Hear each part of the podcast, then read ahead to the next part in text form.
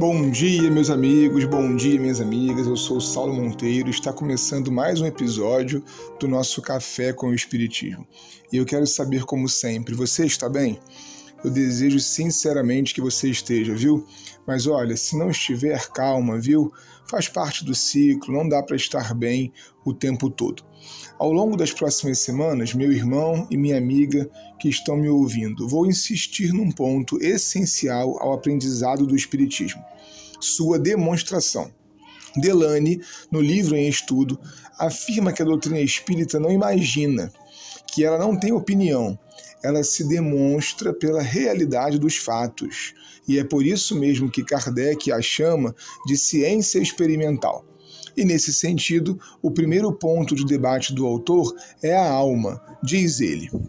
O Espiritismo projeta luz sobre o problema da natureza da alma fazendo que a experimentação interviesse na filosofia, isto é, numa ciência que, como instrumento de pesquisa, apenas empregava o senso íntimo, ele facultou que o espírito seja visto de maneira efetiva e que todos se certifiquem de que até então o mesmo espírito estivera muito mal conhecido.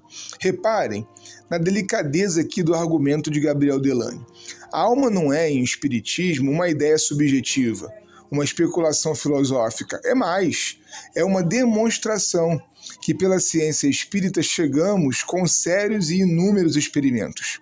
A religião tem muita utilidade e avançou ao longo do tempo em suas teses filosóficas acerca da alma humana, mas ficou uma lacuna, a da certeza. A ciência espírita se apresenta, diz Delano novamente, justamente para preencher essa lacuna, provando que a alma não é uma entidade ideal, uma substância imaterial sem extensão, e sim que é provida de um corpo sutil, onde se registram os fenômenos da vida mental, e aqui foi dado o nome de perispírito. Então, observem a polarização que fizemos na igreja ao longo do tempo entre corpo e alma vai perdendo sentido agora pela força da pesquisa espírita, porque a alma deixa de ser algo etéreo, vaporoso e material para ser apresentada envolta por um corpo que ainda é material e que chamamos de perispírito. O autor vai falar sobre ele assim: Assim como no homem vivo importa distinguir do espírito a matéria que o incorpora, também não se deve confundir o perispírito com a alma. O eu pensante é inteiramente distinto do seu envoltório e não se poderia identificar com este, do mesmo modo que a veste não se identifica com o corpo físico.